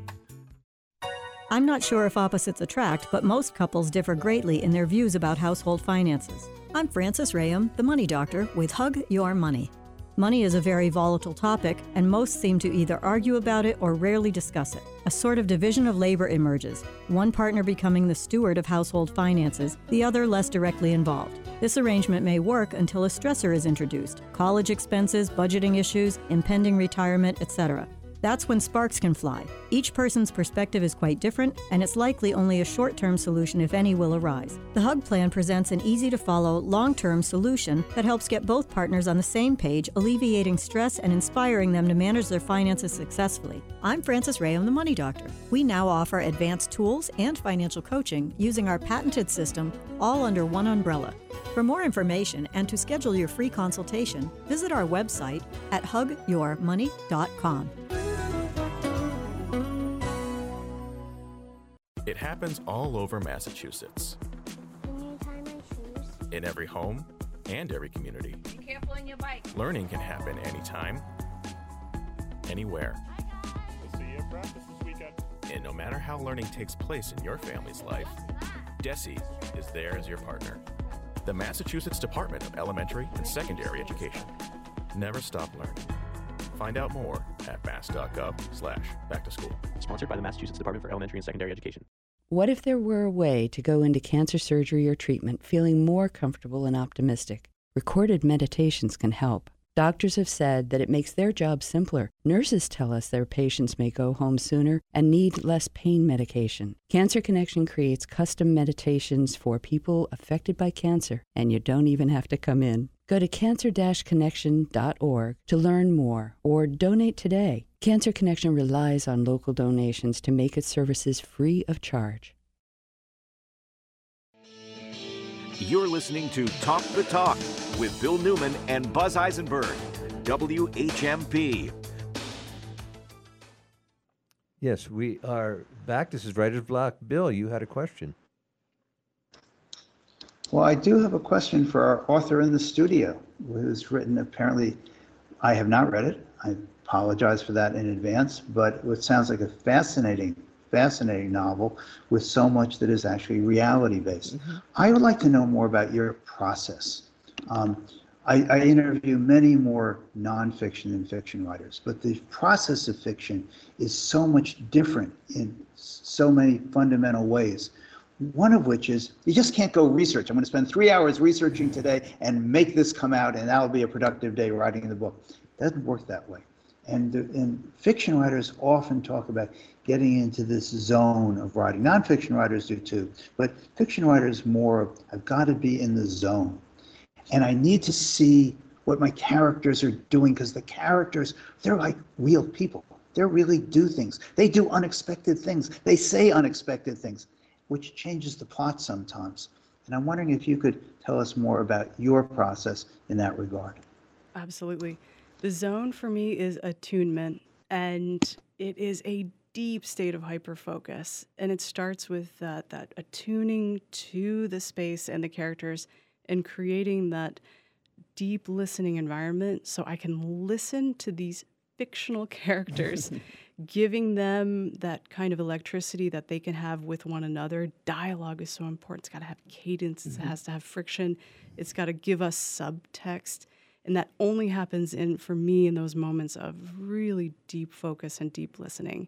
And so it's exhausting and i also feel everything the characters feel. Oh that's hard. Every single one. And it's not just a cerebral mind experience it's a whole body experience for me. It's very kinetic. That's where the heat comes into mm-hmm. this book. Yep. i was really trying to channel that that that in, almost struggle with mm-hmm. your environment too. Yeah, where it can be very blissful. It's you know you're sweating and it's it's it can be even fun or give you a bit of a high. The big the, easy. The big easy, yeah. exactly. And all of those kind of touchstone things that we think about, or perhaps know if we've been there, or within the imagination of New Orleans. So many books are set there. All the Anne Rice books, thousands of books. I wanted to do something a little different so going back to your great question, Bill, is just that really deep kind of both the resonance and the dissonance of actually being with real people. And sometimes I have to spend a whole day recovering after I if I write for six or eight eight hours. Wow, that's fascinating. As my guest is Margaret Douaihy and Margot, Margaret, sorry about that, Margot Douaihy, misspoke. Um, and her book is Scorched Grace, and she's going to be at Odyssey Bookshop in South Hadley tonight at 7 p.m. Um, and her book is, we can get your book pretty much everywhere, I would imagine. But yes. um, um it's it's in most bookstores, available yep. online. Broadside Books, Odyssey mm-hmm. Bookshop, Book Moon Books, all our incredible shops here in the Valley, which I love so much. Our independent businesses actually have a lot of wonderful bookstores. And you know, through this book, I have been able to form friendships and partnerships with the uh, booksellers, and that means so much to me mm-hmm. because our local bookstores are not just places to buy books but they bring the community together with events and they do. conversations. Mm-hmm. And it's so hard. They're swimming upstream against the big shops like they Amazon. they really are. So whenever we can support the local businesses, mm-hmm. I'm a huge advocate of that. And I love that this quirky, you know, queer crime fiction book that both honors, you know, the tradition of hard boiled mm-hmm. and sort of tries to chart a new path forward can be something that the bookstores can talk about. Yeah. And say, well, if you like if you like Chandler, if you like, you know, Riot Grrrl zines mm-hmm, mm-hmm. you might this is a weird venn diagram of that. Yeah yeah. So what um what initially do you recall what initially drew, you know drew you to mystery and crime fiction? I, you know i think it was that you know, rolling up your sleeves with the sleuth. You know, I Mhm. think I was the only kid in Scranton who dressed up as Poirot for Christmas. I love that. I just always loved that the taxonomy of the sleuths. You got your cozy, you've got your Mhm. Scandi noir, and you know, there's just a robust, phenomenal world around mysteries themselves. And then I actually did do a PhD in detective fiction with a a focus on identity, queer identities, and causality and craft, and how they all fit together. So this book really is that merger of those interests as well. But to that your initial point, that ac- active moment where Mhm. as a kid you're reading Encyclopedia Brown or Mhm. Nancy Drew, and then watching the shows is just so interactive. I love that immersion. Yeah, I love that, um, and um, and I love the fact that you wrote your doctor doctoral thesis on this. You've really been preparing for this book for a very Yeah. long time, um, and and developing that expertise. Um, what what do you find most exciting about uh, the genre right now, the crime and mystery genre? What's going on? again, it's just this extraordinary, expansive moment where people say, We love mysteries, we love thrillers, and we want to add our voices, different voices, uh, diverse voices, Mhm. inclusive voices. They are good for genre Yeah. because everyone is elevating their game. And it's an exciting moment for, for queer crime fiction, for, for mysteries in general. Yep. The more divorce, uh, diverse voices, the better. Yeah, yeah. Again, my guest is Margaret Margot Douaihy, and um, and and if we got to finish up, but tell us what you're working on now. Book two. Book two. in the Sister Holiday Mhm. series. The uh, second book is called Blessed Water. It'll be out in 2024, and this is a trilogy. N- and no surprise to folks who know about the Holy Trinity. Oh, perfect. And can you tell us anything about what the um, the crime is, or will that give too much away to even give that? Let's just say it takes place over three days: Good Friday, Mhm. Saturday, and Easter Sunday. Oh my, that's stacked. that's a very stacked. We will have to have you back, Margot, to talk about that. Thank you so much. Thank you so much for joining us today. Thank you, Megan, as always. For those of you who have been listening in the morning, thank you for spending some of your day with us. For those who are listening in the afternoon, coming up right after the news break, another full hour of Talk to Talk, including our tribute to the wonderful John Olver, who died last week, and everything that he's done. Uh, for us, we will be celebrating. For Bill Newman, for Dan Torres, and our WHMP team, I'm Buzz Eisenberg for Talk to Talk. Thanks.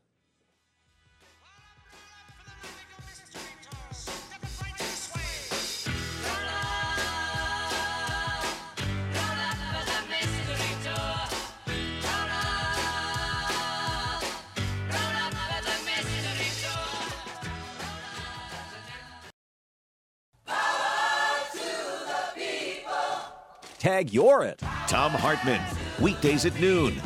Thom Hartmann Program, your home for the resistance, commentary, conversation, and common cause. Join me, Thom Hartmann, every weekday from noon to 3 right here on WHMP.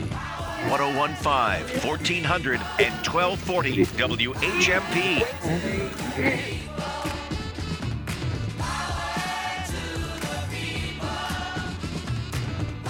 For some kids, home isn't a safe place, and in these times, access to trusted adults like teachers and counselors is limited. I'm Kara McElhone, Executive Director of the Children's Advocacy Center of Hampshire County. Our mission is to prevent and end child abuse in our community by providing safety, healing, and justice. The Children's Advocacy Center is open and providing resources to children and caregivers throughout Hampshire County. Please visit us online at cachampshire.org or call 413 570 since 19- 1450. WHMP Northampton. WHMQ Greenfield. Northampton Radio Group Station. It's 11 o'clock.